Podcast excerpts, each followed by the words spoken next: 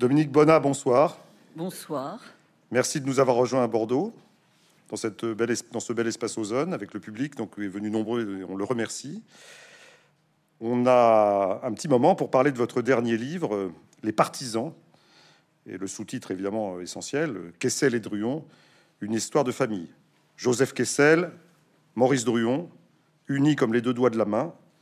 Voilà, deux grands personnages de notre histoire littéraire qui euh, donc entretiennent cette relation de famille que vous, vous avez euh, détaillée de façon très romanesque, mais il n'y a rien de romanesque de votre part, puisque, puisque leur vie à tous les deux est un roman à lui, seul. Vous aimez raconter les histoires de façon familiale, et là vous êtes servi, puisque euh, vous avez donc, dans le parcours de Joseph Kessel et dans celui de Maurice Druon, mais aussi, on en parlera tout à l'heure, celui de Germaine Sablon, la chanteuse, euh, de l'entre-deux-guerres et de l'après-guerre, voilà, qui était, euh, qui été très unie à Kessel, euh, et dont l'histoire, elle aussi, se lie à celle de ces deux hommes, notamment dans, le, dans le chant des partisans, dont vous allez nous parler un petit peu, ce chant de la résistance que Kessel et Druon ont écrit tous les deux dans des circonstances qu'on va peut-être euh, voilà, détailler un peu. Voilà Dominique Bonnat de, l'Académie française, je le dis, puisque euh, Joseph Kessel et Maurice Druon étaient aussi des académiciens. Voilà, donc euh, encore une histoire de famille. Alors comment vous est venu, Dominique Bonnat, d'abord l'idée de, de vous pencher sur ces deux destins entrecroisés? Eh bien, tout simplement, je dois au confinement euh, je dois au confinement l'origine de ce livre, puisque pendant le confinement, j'ai relu les mémoires de Druon. Et euh, dans ces mémoires, euh, Druon évoque en effet cet oncle, Joseph Kessel, qu'on voit passer de temps en temps dans, les pages.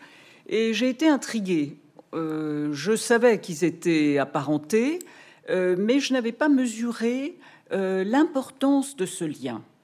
Euh, c'est un lien qui prend son assise sur un drame, un drame fondateur, puisque euh, Maurice Druon est le fils d'un jeune frère de Joseph Kessel, euh, qui s'appelle Lazare Kessel, mais n'a jamais porté le nom de Kessel, car le père ne l'a pas reconnu. C'est un père naturel, un père biologique, et qui, à l'âge de 20 ans, 22 ans, s'est donné la mort.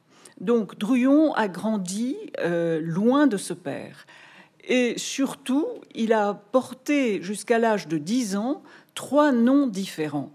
Il s'est appelé Samuel Wilt à la naissance, du nom d'un premier mari de sa mère.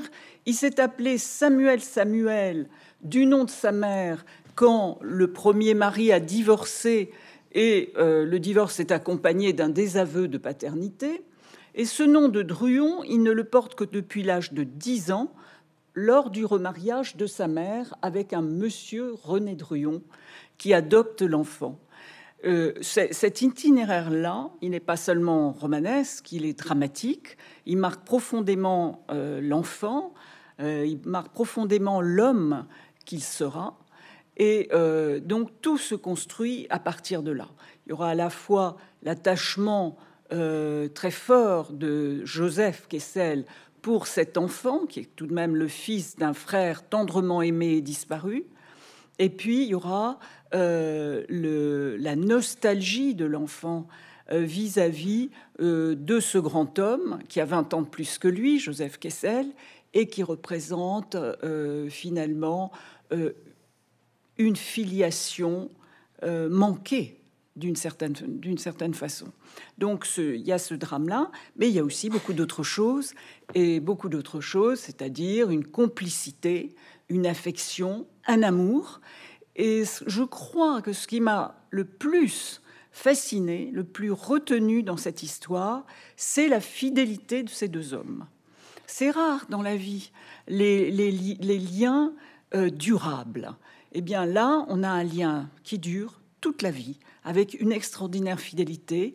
Il n'y aura pas de brouille, il n'y aura pas de rupture, il n'y aura pas de nuages entre eux. Vous avez parlé donc d'un oncle et de son neveu. Oui. On pourrait presque aussi bien parler d'un père et de son fils, en tout cas, en tout cas sur le plan, sur le plan psychologique, c'est clair que Maurice Druon donc voit en Kessel euh, père, hein, de, de, de, substitution à son père euh, suicidé. Euh, par ailleurs, euh, ce sont deux personnages qui sont unis par, par quantité de liens, par le goût de la vie, le goût de la vie. un, goût énorme, hein, tous les deux, de, façon très différente. Vous allez peut-être nous dire les différences fondamentales qu'il qui y a entre Kessel, le baroudeur, euh, l'enfant de la Russie, euh, le, buveur invétéré, le raconteur d'histoire, euh, l'arpenteur de la planète. Bon, un personnage, un personnage considérable, hein, et pas seulement par les tirages de ses livres, Le Lion, Les Cavaliers. et puis chez Druon, pareil, enfin, un amour de la vie invétéré, mais de façon très différente, plus retenu, intellectuel, un homme qui, qui se plaît davantage, je dirais, euh, non pas à forcément à Paris, euh, à Paris qu'en Afghanistan, mais, mais qui aime bien une, vie différente, un peu plus confortable, euh, voilà, et, mais, qui, mais va connaître aussi des succès de librairie colossales. Je pense en particulier, vous avez sans doute tous lu ici Les Rois Maudits, voilà, Les Rois Maudits. Donc deux personnages, voilà, deux personnages assez, assez proches, mais suffisamment différents, complémentaires, et qui, comme vous le dites, s'aimaient. Hein. et c'est ça, c'est ça qu'on voit, on voit. Et d'ailleurs, alors, alors il y a évidemment des histoires fondatrices entre eux. Le livre s'ouvre d'ailleurs par une, par un départ euh, nocturne à travers les Pyrénées-Orientales dans les montagnes pour fuir. On est en 1942 et les deux hommes, en fait, il, il y a trois, il y a trois personnes puisque une femme est avec eux et un passeur, et donc ils s'enfuient, ils fuient la France pour rejoindre l'Espagne, le Portugal. Euh, alors racontez-nous peut-être quelques, quelques, mots de, cette, euh, de équipée. J'ai eu envie de, de commencer le livre non pas euh, à la naissance de, Kessel ou à la naissance de Truon, à la généalogie, à l'état civil. J'ai eu envie de, le commencer dans l'aventure, dans le mouvement, et en particulier là, euh, à cette date précise de décembre 1942, quand les deux hommes s'en vont, ils quittent la France, euh, qui est envahie. Dès novembre 42, les Allemands envahissent la zone sud, et donc ils s'en vont vers l'Angleterre. Et il m'a semblé que d'abord, c'était un moment intense de leur vie, c'est un moment qui va les lier encore plus que, que, la naissance même. C'est vraiment euh, le lien de la guerre, le lien de la fraternité de la guerre qui les lie. Et puis surtout parce que euh, ce chapitre, j'ai bien compris que c'était un, voyage, que c'est un, il s'écrit dans le mouvement. Euh, Kessel et Druon marchent du même pas euh, sous la neige, sous la pluie, dans, dans des conditions très difficiles. Ils n'ont pas de papier, ils sont clandestins.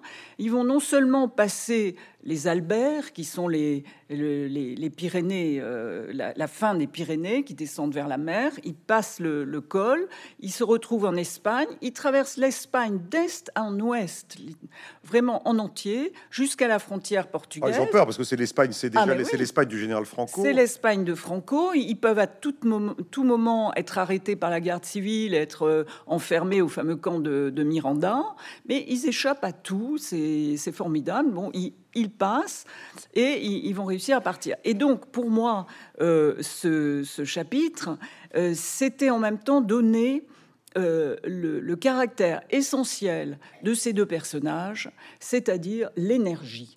L'énergie vitale, la force, vraiment, une force physique, ils ont la même vitalité, et ce sont des êtres qui, de toute façon, dans, dans toute leur vie, euh, en dépit des, obstacles, des épreuves, des chagrins, des deuils, avancent. Ce sont des hommes en marche.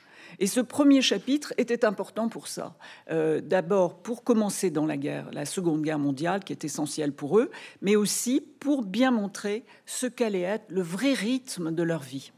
Alors, alors, Joseph Kessel a déjà 45 ans. C'est déjà, il, a, fait la guerre de 14. Hein, il a, voilà, c'est déjà un ancien combattant, mais c'est un. Donc, il a eu, il a eu pendant l'entre-deux-guerres, évidemment, déjà des, euh, l'occasion de se faire connaître. Euh, hein, euh, ce qui, bon, Druon évidemment est plus jeune, donc Druon est un jeune homme. Donc l'oncle et le l'oncle et le neveu donc cheminent dans ces dans ces dans ces Pyrénées. Donc ils vont traverser faire cette traversée un peu héroïque, arriver à Lisbonne. et alors ils sont accompagnés par une femme. Donc cette femme. Alors parlez-nous de cette femme parce qu'elle joue. Parce qu'au fond, vous auriez vous auriez presque pu la citer dans, dans le sous-titre de votre livre, Germaine Sablon. Euh, voilà, elle joue un rôle, un, rôle clé, et pas seulement parce que c'est l'égérie de l'égérie de, Kessel, c'est aussi parce qu'elle a, elle a une vie en propre qui est parfaitement romanesque, elle aussi. Dites-nous quelques mots. Alors, je, ne m'attendais pas du tout à la trouver, Germaine Sablon, et c'est parce que j'ai écrit ce, premier chapitre euh, du, départ vers la France libre que, j'ai été obligé de, constater qu'ils ne partaient pas seulement tous les deux, mais qu'il y avait ce troisième euh, personnage. Et en effet, Germaine Sablon, qui, était très très connu à son époque, mais qu'on a quand même euh, beaucoup oublié aujourd'hui, qui était en son temps aussi célèbre que Miss Tinguette ou que Joséphine Baker, euh, et qui était la maîtresse de Kessel depuis 1935, a décidé de partir avec lui. Non pas simplement dans une passivité de, de, muse ou de maîtresse, mais parce qu'elle est elle-même une résistante une combattante. Elle est même une résistante de la première heure, puisqu'elle est, elle, fait partie d'un réseau de résistance qui s'appelle le réseau CART, hein, qui est un des grands réseaux de résistance. Euh, la première, la première, avant Kessel, avant Druon. Donc euh, cette femme part avec eux parce que tout simplement, euh, il devient périlleux de rester en zone sud, qui est maintenant occupée, et parce que la liste des membres du réseau CART a été malencontreusement révélé. Donc ils sont brûlés, comme on dit dans le langage de la résistance, et ils doivent partir. Donc Germaine Sablon, qui ne connaît que les plaisirs de la scène, qui a vécu dans le champagne, couvert de bouquets de fleurs par ses admirateurs, la voilà euh, les pieds dans la boue et la neige, euh, avec un sac sur le dos, et à marcher au rythme des hommes. Mais c'est une femme extraordinaire. Euh, qui a vraiment un, courage qui, qui, m'en a imposé. Et lorsqu'elle est arrivée à Lisbonne, et que, on ne sait pourquoi, Kessel et Druon embarquent sur un hydravion à destination de l'Irlande pour atteindre Londres, eh bien, il la laisse en plan là, à Lisbonne, sur les bords du Tage. Voilà, quand même, Kessel, on, vous n'expliquez pas d'ailleurs pourquoi Kessel décide de la laisser à Lisbonne Probablement parce que la guerre est une affaire d'hommes et qu'il y a une urgence à partir. C'est l'explication que je donne. Peut-être y en a-t-il une autre. En tout cas, il n'y avait pas de place pour trois dans l'avion, ça c'est sûr. Donc le neveu a été préféré à à la Muse. Donc la Muse est restée à Lisbonne. Comme c'est une femme très débrouillarde, elle va trouver une solution et 15 jours plus tard, elle sera elle aussi euh, à Londres. Euh, mais enfin, quand même, elle est là au bord du Tage. Et à ce moment-là, euh, je me suis dit non, c'est pas seulement un personnage secondaire qui ne fait que passer, qui vient pailleter un premier chapitre. Je la garde, je ne vais pas l'abandonner une deuxième fois. Elle restera jusqu'à la fin du livre. Et je, ne peux que m'en féliciter parce que euh, j'ai eu beaucoup de choses à raconter sur elle. J'ai fait des, j'ai fait des recherches vraiment qui, qui, qui, ont, qui montrent à quel point une femme peut avoir un rôle dans une guerre. Alors, alors, le, alors le rôle... quand même c'est important parce que justement, la guerre n'est pas seulement une affaire d'hommes. Les femmes sont aussi impliquées très souvent dans la, dans la guerre. Elles sont impliquées dans la guerre par la part de chagrin ou d'angoisse qu'elles ont à ne pas participer aux événements et à savoir que leurs époux, leurs, euh, leurs fils, leurs petits-fils sont sur le terrain des combats. Mais elles peuvent aussi, même à cette époque-là, même à cette époque-là, où elles ne sont pas dans l'armée, etc., prendre leur part euh, des événements tragiques qui se passent. Bah, Germaine Sablon fait plus que prendre sa part, puisque donc elle, elle, participe. Alors d'abord, d'abord parlons du chant des partisans, parce que euh, le chant des partisans donc écrit. Alors dites-nous les circonstances dans lesquelles euh, Joseph Kessel et Maurice Druon ont écrit ce, ce qui va devenir l'hymne de la résistance. Ami, entends-tu le vol noir des corbeaux sur la plaine? Ami, entends-tu le, bruit du pays qu'on enchaîne? les cris sourds du pays qu'on enchaîne. Alors, donc ça, c'est ça, c'est du Kessel et du Druon. Et qui va chanter pour la première fois le chant des partisans? Je vous le donne en mille. Germaine Sablon. Oui. Alors le chant des partisans, euh, c'est une, une œuvre collective. Il faut bien en, avoir euh, conscience. C'est une œuvre collective qui a été créée le 30 mai 1943, donc il y a 80 ans aujourd'hui. Euh, on a fêté ses 80 ans le 30 mai. Euh, le chant a été écrit un après-midi dans un petit hôtel à la campagne à côté de, Londres, où Kessel et Druon avaient leurs habitudes. Et euh, en deux heures de temps, c'est un, un chant qui a été écrit très rapidement sur une inspiration vraiment poétique de Kessel et de Druon. L'écriture de Kessel et Druon est vraiment fondue on ne sait pas qui a trouvé Ami Entendu, on, on ne sait pas du tout. Euh, ni on Vous auriez pu appeler d'ailleurs votre livre Ami Entendu. Ami Entendu. Vous avez dû hésiter. Hein euh, oui, euh, on, ne sait pas qui a écrit quoi, on ne sait même pas qui, a qui a décidé que les corbeaux allaient rester dans ce champ, parce qu'il avait été question à un moment donné de remplacer les corbeaux par des hiboux Donc ils ont hésité entre les hiboux parce qu'évidemment le hibou c'est le signe de ralliement, le ululement du, hibou, mais les ailes noires du corbeau ont été jugées euh, plus, fortes, plus évocatrices, elles sont funèbres évidemment les, ailes du, corbeau. Euh, bref, euh, donc Kessel et Druon écrivent leur texte, mais ils ne l'écrivent pas à partir de rien. Il y a d'abord une idée qui est lancée par un grand résistant qui s'appelle Emmanuel Dastier de la Vigerie. C'est lui qui, le premier, euh, a l'idée d'un champ de la résistance. Euh, il pense qu'il ne peut pas y avoir de guerre, il ne peut pas y avoir de lutte, il ne peut pas y avoir de fraternité sans un champ que l'on puisse entonner tous ensemble. ça ne peut pas être la Marseillaise. ça ne peut pas être la Et ça ne peut pas être la Marseillaise parce que voilà, la France est quand même euh, euh, déchirée. Euh, il, faut trouver quelque chose pour la France libre. C'est le chant de la France libre. Alors, il s'adresse à Kessel, écrivain, et il lui dit ben, C'est ton métier, les mots, c'est ton métier, vas-y, écris-nous quelque chose que tout le monde puisse chanter. Et Kessel aussitôt contact Druyon parce qu'ils ont l'habitude d'écrire des chansons ensemble pour Germaine Sablon sur la côte d'Azur avant de partir. Euh, au clair de lune, ils ont composé des petites chansons d'amour pour elle. Euh, et Druyon a même composé une très très belle chanson que Yves Montand va chanter qui s'appelle Le Galérien. Certains d'entre vous l'ont peut-être euh, retenu. C'est une, une, magnifique chanson.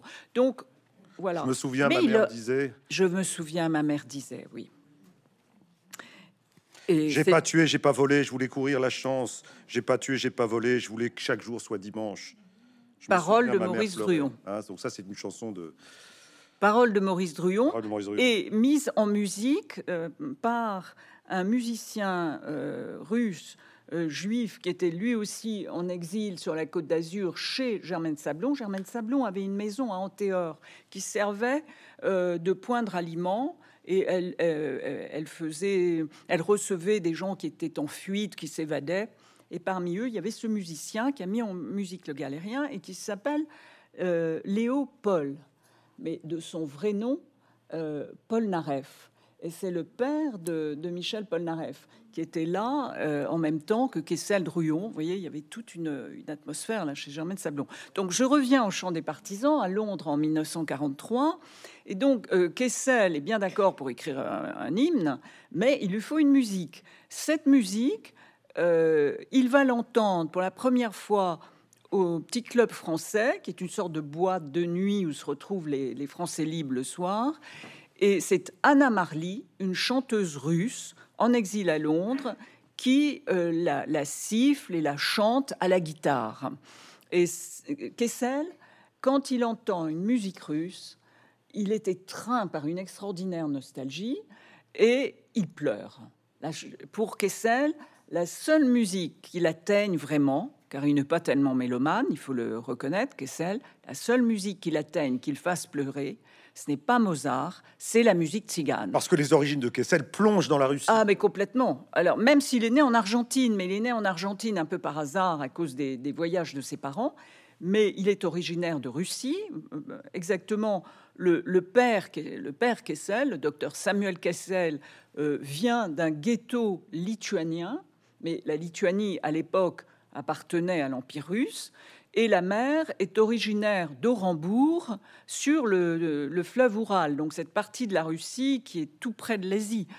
Et donc le petit Kessel, Joseph Kessel, a vécu euh, en Russie quelques années de son enfance, mais pas longtemps, car le docteur Samuel Kessel, qui avait obtenu miraculeusement une bourse pour venir faire ses études de médecine à Montpellier, euh, a finalement décidé de s'établir en France la France, le pays des Lumières, terre d'accueil. Il s'est installé en France pour élever ses trois fils. Donc Kessel a grandi en. Mais dans dans l'esprit de Kessel, il y a quand même ces quelques années de, de, prime enfance lui sont restées pleines d'images. Ah oui. Voilà. Il Alors Kessel porte en lui une Russie qui est vraiment une, sorte de Russie de légende. Euh, une Russie euh, bigarrée, chamarrée, très influencée par ce qu'il a vu à Orenbourg, avec des caravanes euh, de nomades qui apportent des tapis, qui apportent, voilà, qui vendent des peaux de moutons. Et, alors, ce qu'il va redécouvrir, d'ailleurs, on le verra peut-être plus tard, c'est pas, c'est pas tellement la Russie, mais c'est l'Asie, c'est l'Orient, l'Orient, l'Asie, enfin l'Asie, l'Orient de l'Asie. Hein, c'est l'Afghanistan, c'est voilà. On pourrait dire que Kessel est 100% russe, que Kessel est 100% français, mais il est également 100% irlandais quand il va en Irlande faire un reportage sur les indépendantistes irlandais. Sa femme est irlandaise. Il est, et sa femme sera irlandaise. Sera irlandaise. Euh, il, est, il est 100% euh, afghan. Et donc, euh, Kessel, il, il aime euh, non seulement les pays qu'il traverse, non seulement les paysages les plus lointains qu'il découvre, mais il aime les gens qui habitent ces paysages. Il les aime profondément. Et tout à l'heure, vous, avez récité par cœur Ami, entends-tu? Mais il a une devise qui est celle qui est en écho avec cette première phrase du chant des partisans. Sa devise, c'est partout un ami. Partout un ami. Quel que soit l'ami. Euh, il, n'y a pas pour Kessel de différence vraiment entre les êtres, sauf à peut-être euh, les vertus du, courage, du sacrifice auquel il croit beaucoup. Alors je reviens à Germaine Sablon qui, va, qui va chanter le chant des partisans. Euh, alors quand le chante-t-elle pour la première fois? Et puis ensuite, dites-nous, dites-nous quand même la guerre de Germaine Sablon, parce qu'elle mène, elle mène une guerre très très courageuse, voilà, dans une unité que je connaissais pas. Alors pour, pour en finir avec ce, ce chant des partisans, c'est que cette œuvre collective est aussi finalement un chant français sur une musique russe. Il ne faut pas l'oublier. Euh, et composé, si vous voulez, il y a eu Anna Marly, puis deux hommes, puis Germaine Sablon à l'autre bout. Ça donne une parfaite parité. Voilà. Euh, Germaine Sablon va chanter pour la première fois euh, le chant des partisans quelques jours après sa création sur les ondes de la BBC. La BBC gardait euh, un créneau horaire pour les Français libres. L'émission s'appelait Honneur et Patrie et la chanson a été diffusée ainsi. Plus tard, elle, sera imprimée, cette chanson, elle sera lancée sur les maquis, etc. Et très vite, au grand étonnement même de Kessel et Druon, elle va, euh, elle va mener sa vie. Elle va mener sa vie, elle, va être adoptée vraiment euh, par les résistants qui vont apprendre quelquefois à la chanter ou tout simplement à la siffler, parce que c'est une chanson qu'on peut siffler. Et donc elle sert aussi euh, de, de, signe de reconnaissance dans les maquis. Alors certes, on siffle quelques notes et les autres répondent par, par la suite. Je ne sais pas siffler, alors je ne vais pas vous de. Il faut savoir siffler pour le chant des partisans. Je ne vais pas m'y risquer pour ne pas assourdir l'assistance. Alors, alors, alors, alors parlez-nous quand même de, la, de, la, guerre de Germaine Sablon, parce que donc cette femme, cette femme donc, qui, est la voix du chant des partisans, mais est aussi, est aussi une femme de terrain. Euh, voilà, elle va s'engager dans une unité, de, dans une sorte d'hôpital de campagne, une, ce qu'on appelle l'ambulance Spears. Alors cette ambulance Spears, c'est là aussi il y, a, un petit roman à écrire sur cette. Ah oui, oui, oui, c'est extraordinaire. A euh, l'ambulance Spears a été créée par une Madame Spears, qui était l'épouse du général Spears, proche de, Churchill. Euh, très généreuse et qui a entièrement financé la, création de cette ambulance, qui d'abord a, servi en 39 en France. Euh, Germaine Sablon était déjà euh, présente dans cette ambulance, volontaire pour euh, euh, conduire les camions, aider à porter les, civières. Elle n'était pas nurse, elle n'était pas infirmière. Les nurses étaient toutes anglaises. En revanche, les conductrices de camions, elle, était française. Elle avait déjà son permis de conduire, ce qui est quand même pas fréquent à cette époque. Et elle, elle, aime conduire, Germaine Sablon. Donc, très à l'aise au volant d'un camion. Heureusement, parce qu'elle va euh, après le chant des partisans, qui est donc du mois du printemps, l'été 43, elle quitte Kessel et elle quitte Londres pour rejoindre l'ambulance Spears en Afrique du Nord. Elle fera la campagne d'Italie, le débarquement en Provence, la campagne de France jusqu'en 45. Elle ne sera démobilisée qu'en 45, ce qui veut dire qu'elle va suivre pendant plusieurs, pendant des mois et des mois, les forces françaises libres tout le long de leur combat. L'ambulance suit vraiment les, troupes à quelques kilomètres, donc c'est une position extrêmement dangereuse, bien sûr.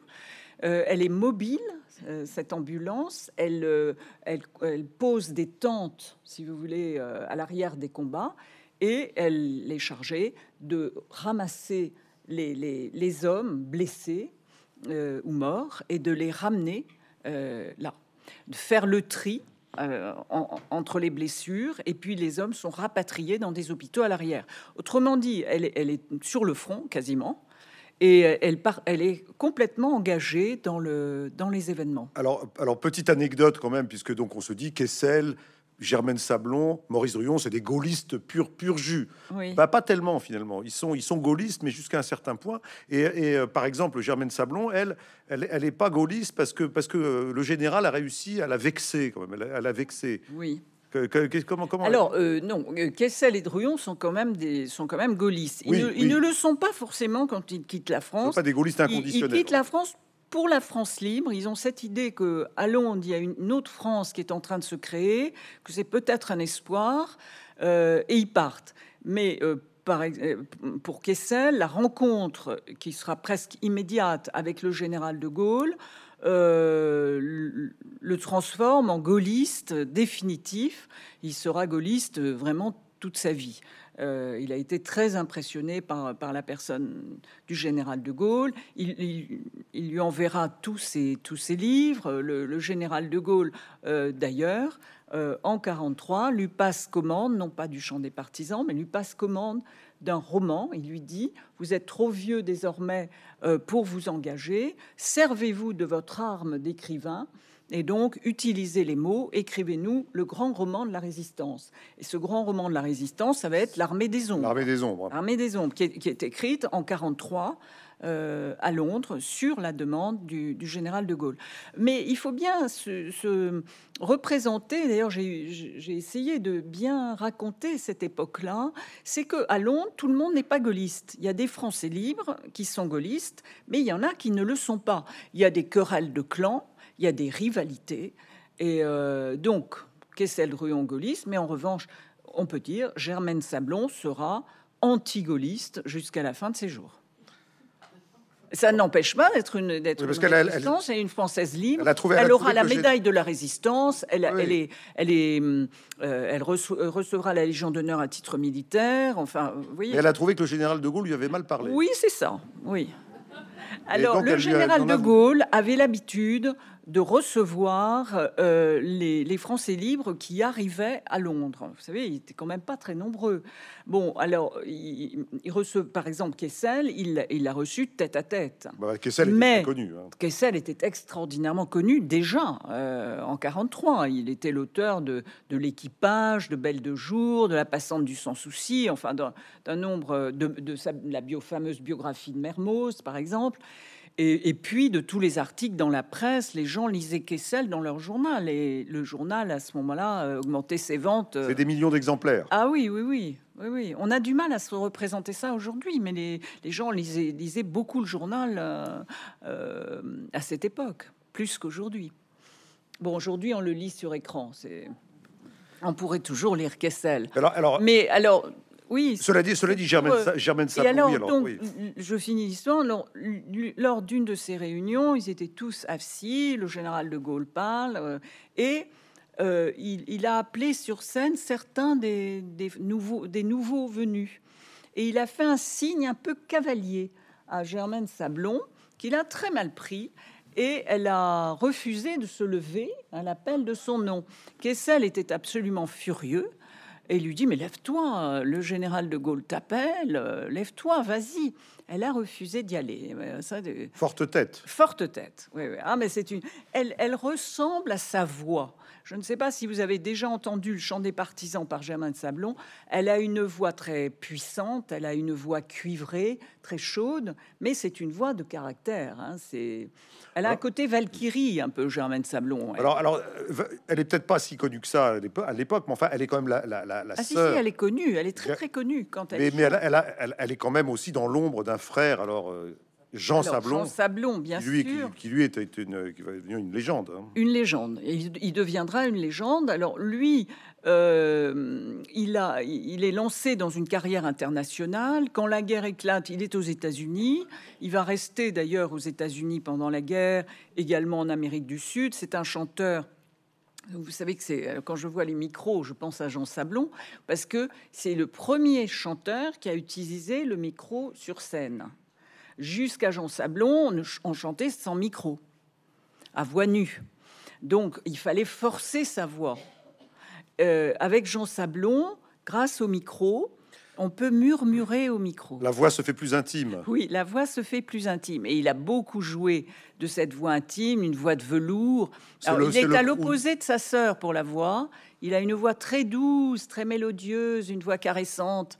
C'est tout à fait le crooner français. D'ailleurs, il va faire un tabac euh, dans, aux États-Unis, au Brésil. Il va s'installer au Brésil, d'ailleurs. Hein. Alors, il aura une grande propriété au Brésil, où après la guerre, il fera venir Germaine Sablon et même les fils de Germaine Sablon, parce que Germaine Sablon euh, est quand même mariée. Elle est mariée, mais elle, elle, est, elle vit séparée de son mari. Elle a deux fils, deux grands-fils, qui sont eux-mêmes engagés dans la guerre, alors dans l'armée de Giraud. Euh, donc, vous voyez, il y a tout un. Et, après la guerre, les Germaine Sablon et ses fils vont vivre quelque temps au Brésil avec Jean Sablon. Alors, vous, donc on a donc, donc euh, Germaine Sablon, c'est un roman dans le roman. Oui. Euh, alors après, évidemment, le, dans vos partisans là, donc vous entrelacez euh, le destin de Kessel est celui de Maurice Druon, hein, avec beaucoup d'habileté. Donc, euh, en, jonglant entre les différents chapitres, on passe de l'un à l'autre. Il y a toujours un lien.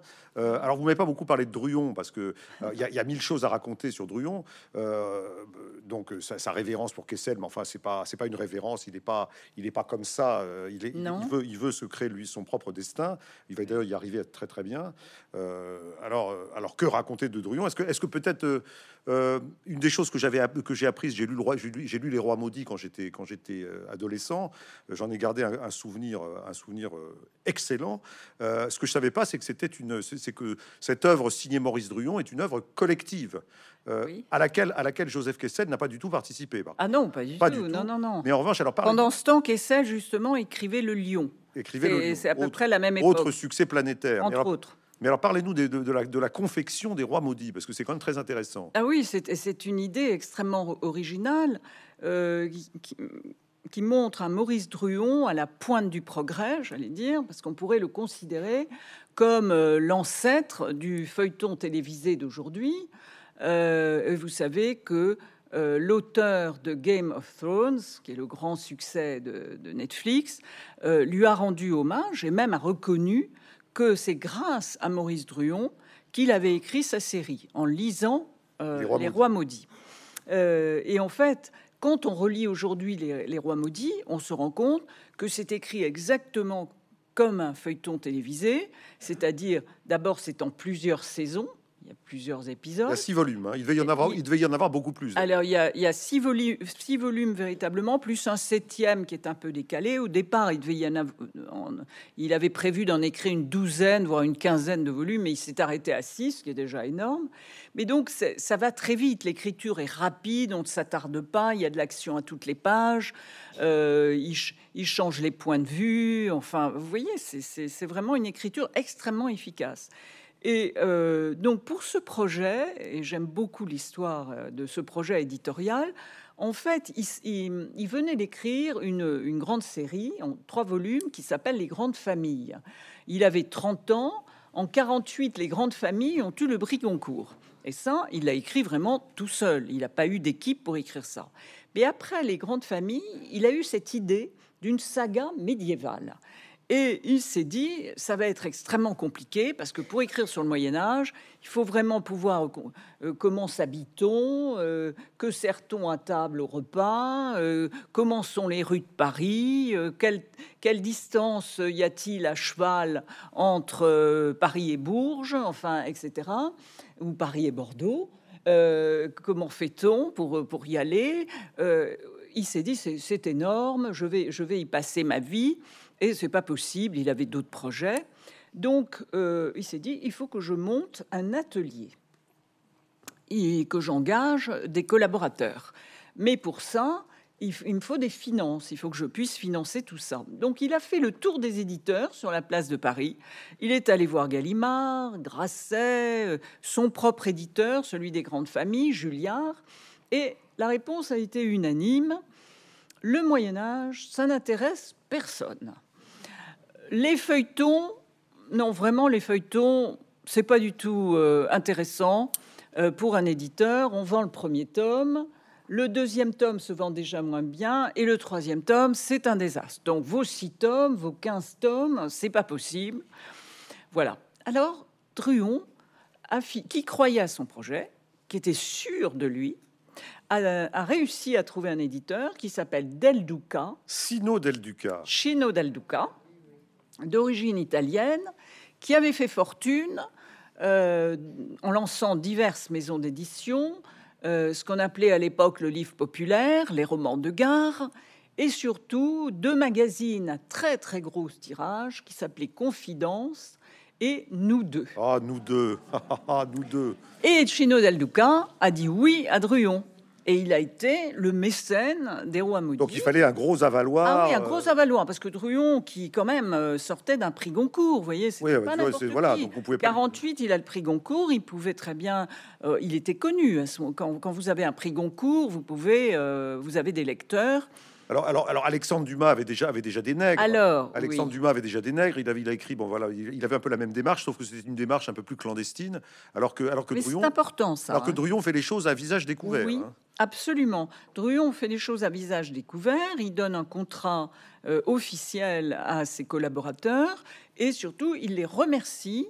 Ils sont cités. Si vous avez des volumes des rois maudits, vous pouvez vérifier le nom des collaborateurs de chaque volume, qui changent d'ailleurs selon les volumes. Et donc certains il a sont, certains sont connus. Ah oui, oui, oui, il a d'excellents collaborateurs qui sont tous écrivains.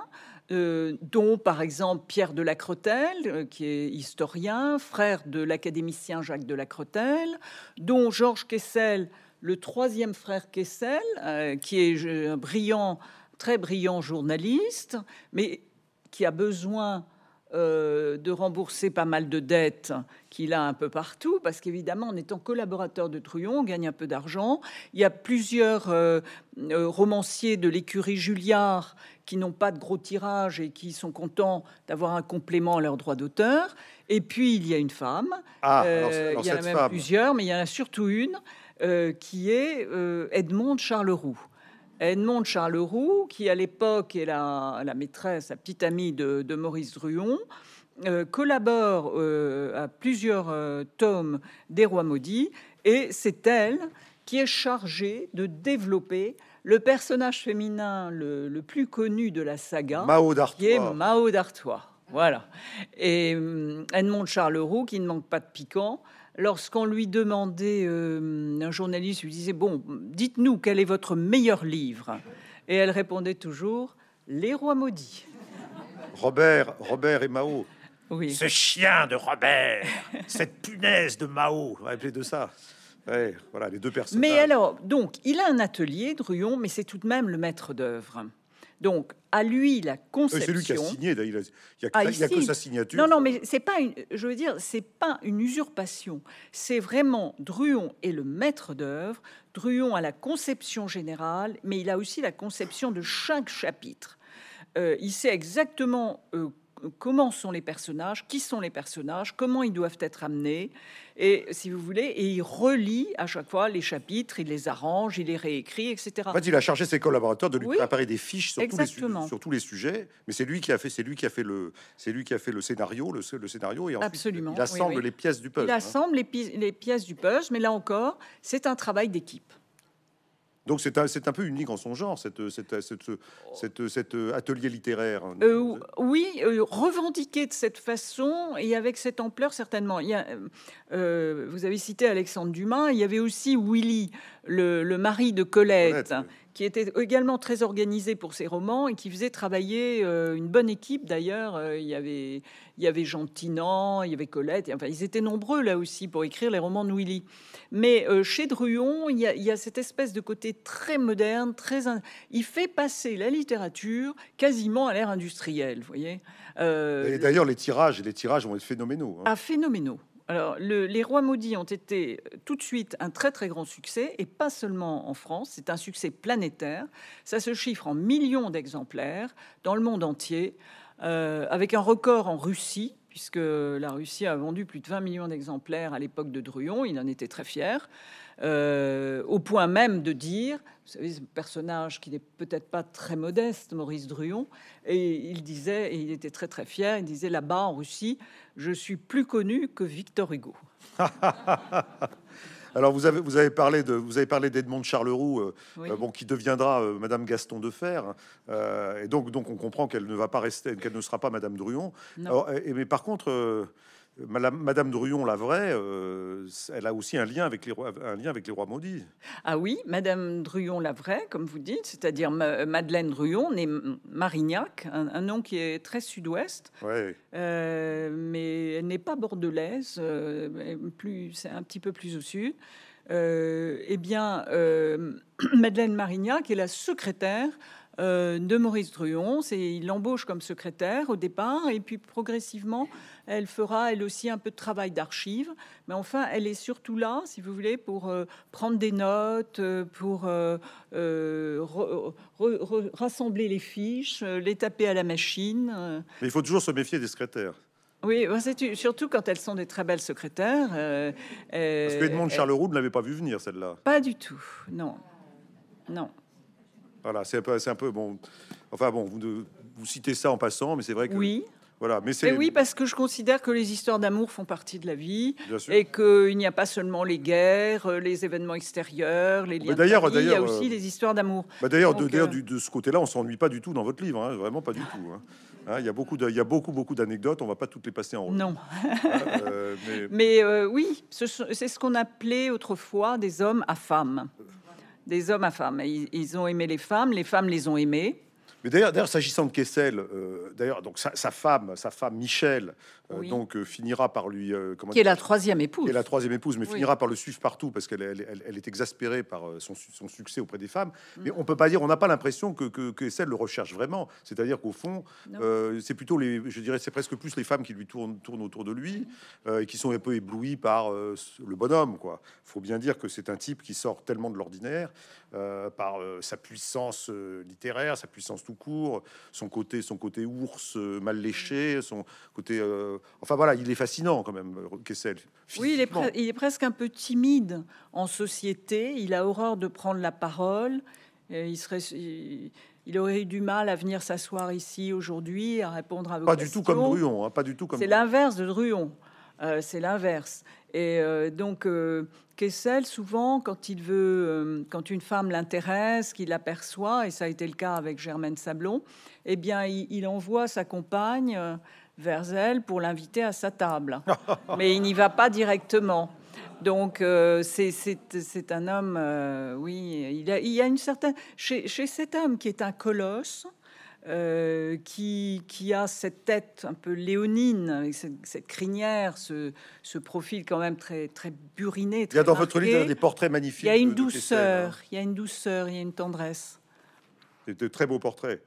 Jeune, jeune, plus vieux, il est mm. toujours cette, cette tête. Euh, oui, il est beau. Oui. C'est un très, très bel homme. Hein. Et il a un autre charme qui est sa voix, parce qu'il a une voix euh, avec un accent qui roule les R. Euh, c'est une voix grave qui roule les airs à la russe. Vous voyez, il y a une musique de Kessel.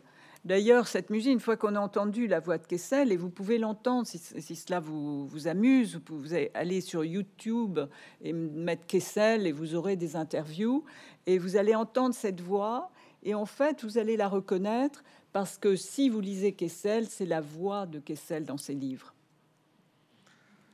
Alors Kessel et Druon sont deux hommes, on l'a dit, deux hommes très différents. Vous avez parlé de la timidité de Kessel. On, ne se doute pas que c'est un homme timide, étant donné le succès. Il est réservé. réservé. Euh, sauf, sauf dans ses nuits de cigane.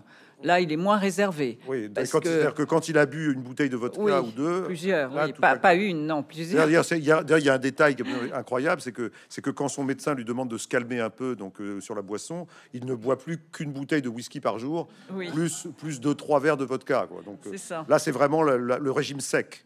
Hein. Oui, et en même temps, sans tomber dans un alcoolisme au sens de la maladie. Hein. D'abord, oui. Encore qu'il y a quand même des débordements de temps en temps, il se met à tout casser, etc. Mais enfin, quand il écrit, par exemple, Kessel ne, ne boit pas. Il n'y a pas le verre de whisky à côté du manuscrit. il est parfaitement sobre le temps de, de l'écriture. Il se rattrape après. Oui, oui.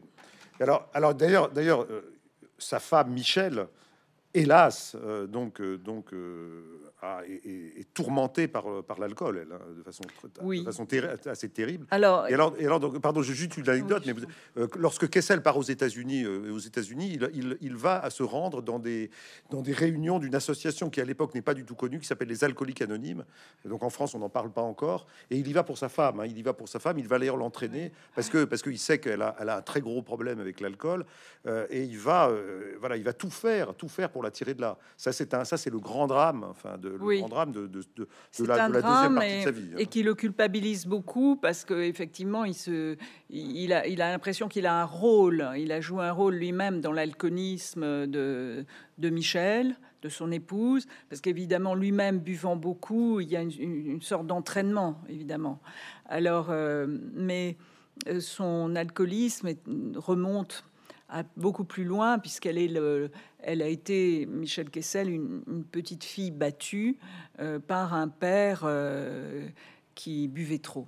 Et donc, le, ce, thème de l'alcool, j'ai du mal à en parler. C'est hum, vraiment quelque chose d'extrêmement douloureux. Et quand, on raconte ça, la vie de Kessel, la fin de la vie de Kessel est vraiment terrible parce que elle est marquée par cette maladie de, son épouse, par les, les, les X cure de désintoxication qu'elle subit, pour rien d'ailleurs, euh, à Orthez, dans une clinique, euh, et par surtout les crises qui rythment la vie quotidienne, qui sont des crises d'une grande violence. Voilà. Et c'était une, femme très, très charmante, beaucoup plus jeune que lui, très belle, très talentueuse. Elle a écrit deux très jolis romans que Gallimard a publiés. Euh, dont un qui s'appelle La promesse et qui est euh, vraiment un, roman sur sa vie. Elle dit beaucoup de choses d'elle dans, son livre. Alors, évidemment, avec, avec, avec, Druon, ça se passe pas très très bien. Euh, non, Druon elle n'aime pas Druon. C'est pas, que Druon, ne l'aime pas.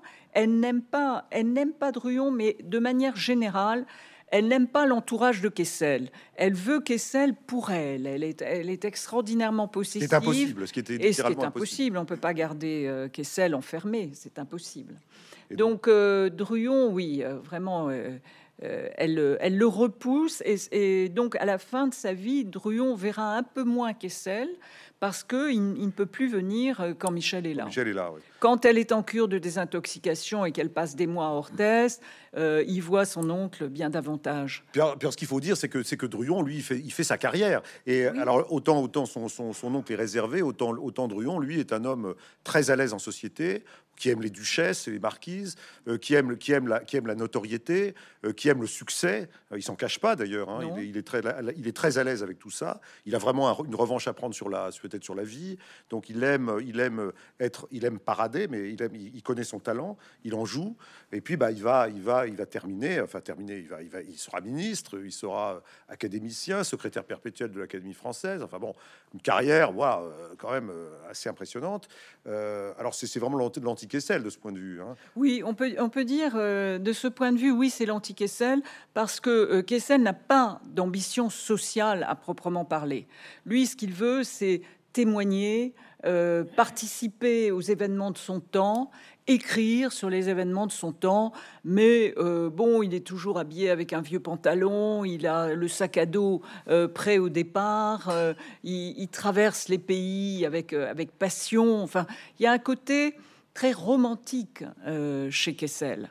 en même temps, chez ce personnage d'aventurier, il y a beaucoup de, de fêlures, il y a des cicatrices qui ne cicatrisent pas. Euh, il y a surtout ce qu'il appelle lui-même les dix boucs.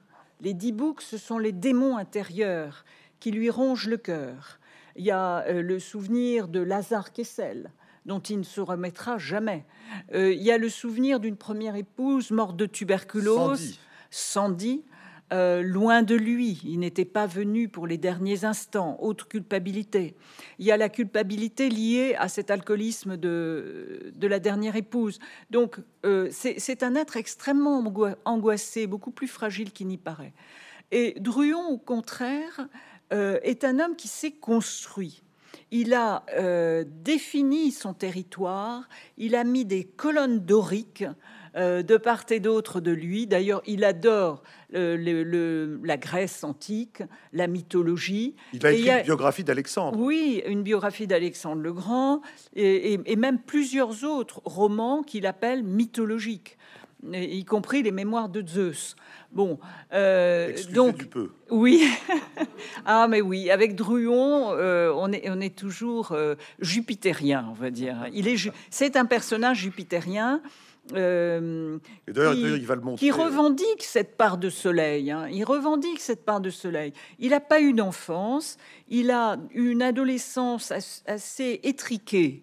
Euh, Maurice Druon, euh, grandit dans la banlieue parisienne avec un père qu'il aimait beaucoup, ce, René Druon, mais qui faisait tout le temps des mauvaises affaires. Alors il y avait problème d'argent à la maison, il rêvait de voyage, il rêvait euh, de s'habiller chez les tailleurs anglais, et puis en fait il n'avait pas un centime au départ, Druon. Vous voyez Donc il y, a, une revanche sociale vraiment chez lui, et une, mais pas seulement. Il y a aussi une volonté de se garder des dix, boucs de la tribu Kessel.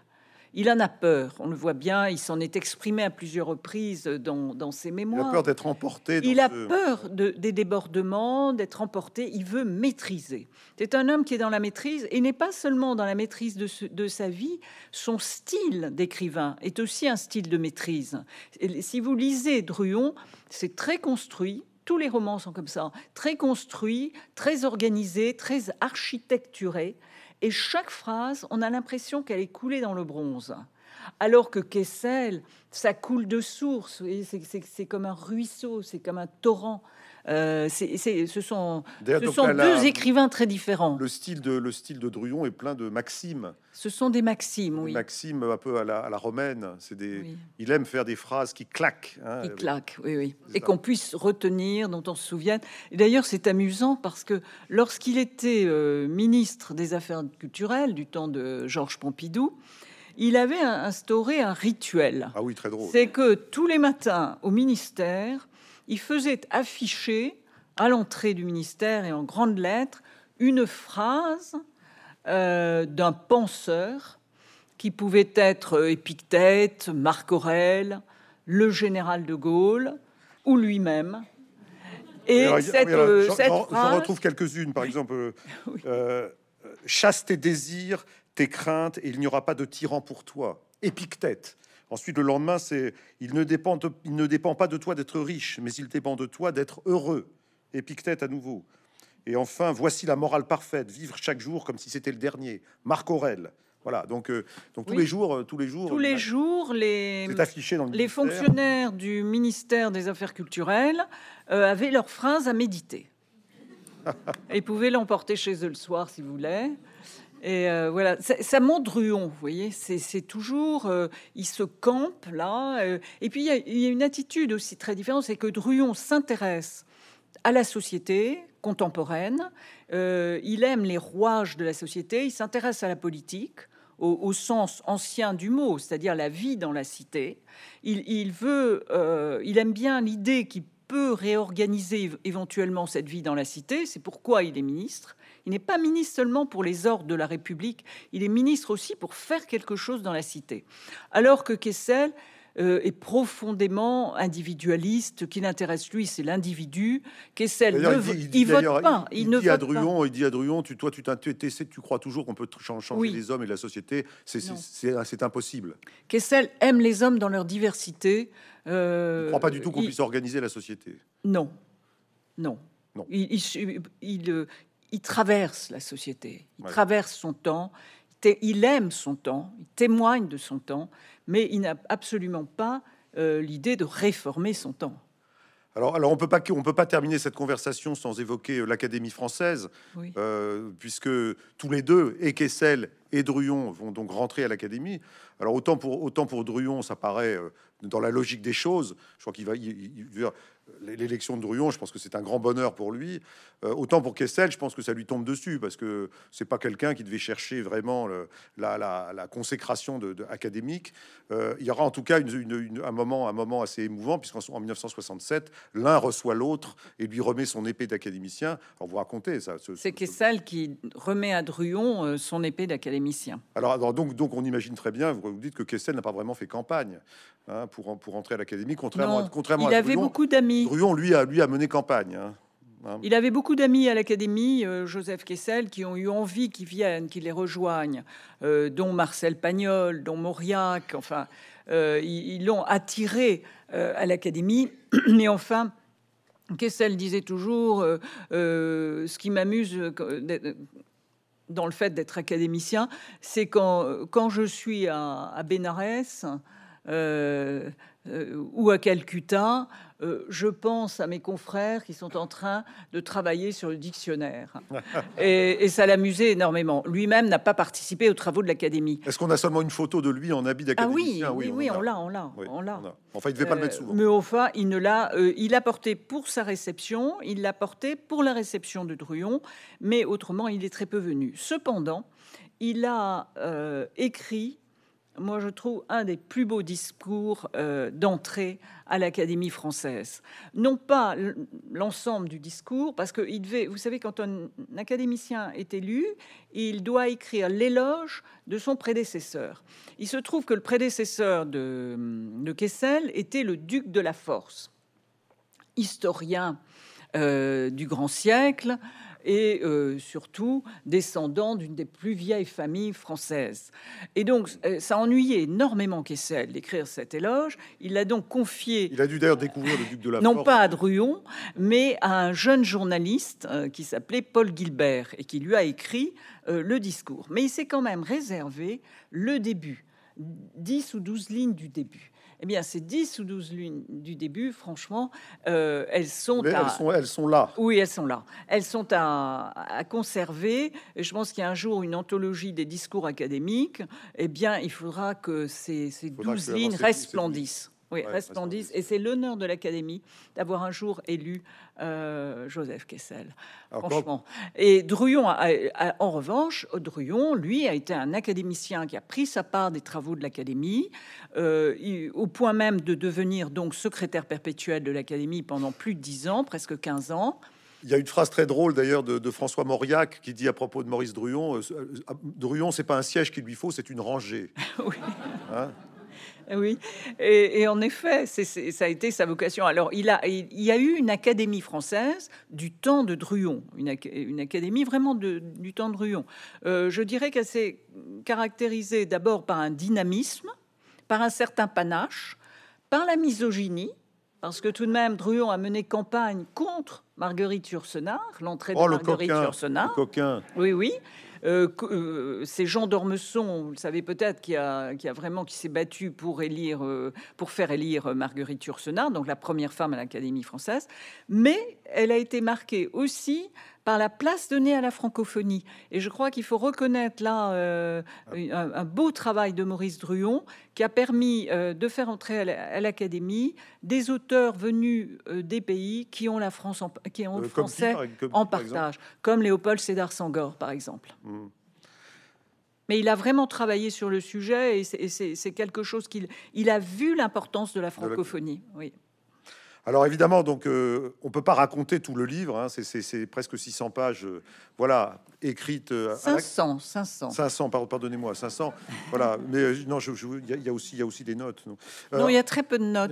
En fait, les notes sont plutôt au rythme de l'écriture, un petit peu pour, pour, pour que le lecteur sache dans, dans quelles sont mes sources et à quel livre j'ai puisé tel ou tel renseignement. Mais euh, j'essaie de ne pas euh, alourdir le livre. Voilà, c'est pas Et, donc, donc, en fréquentant et Kessel, et Druon, et Germaine Sablon, et d'autres, on, rencontre une foule de gens. Hein. C'est d'ailleurs c'est impressionnant le nombre. Il faudrait que j'ai pas compté le nombre de noms propres et de petites notices bio, de biographiques qu'on trouve dans ces, dans ces pages. Mais c'est très instructif parce que des gens qu'on croit connaître, on les voilà, on les redécouvre. Donc c'est vraiment passionnant. Donc je, Dominique Bonnat, merci mille fois d'avoir euh, voilà parlé de, ce, de ces partisans avec, avec notre public. Je vous remercie.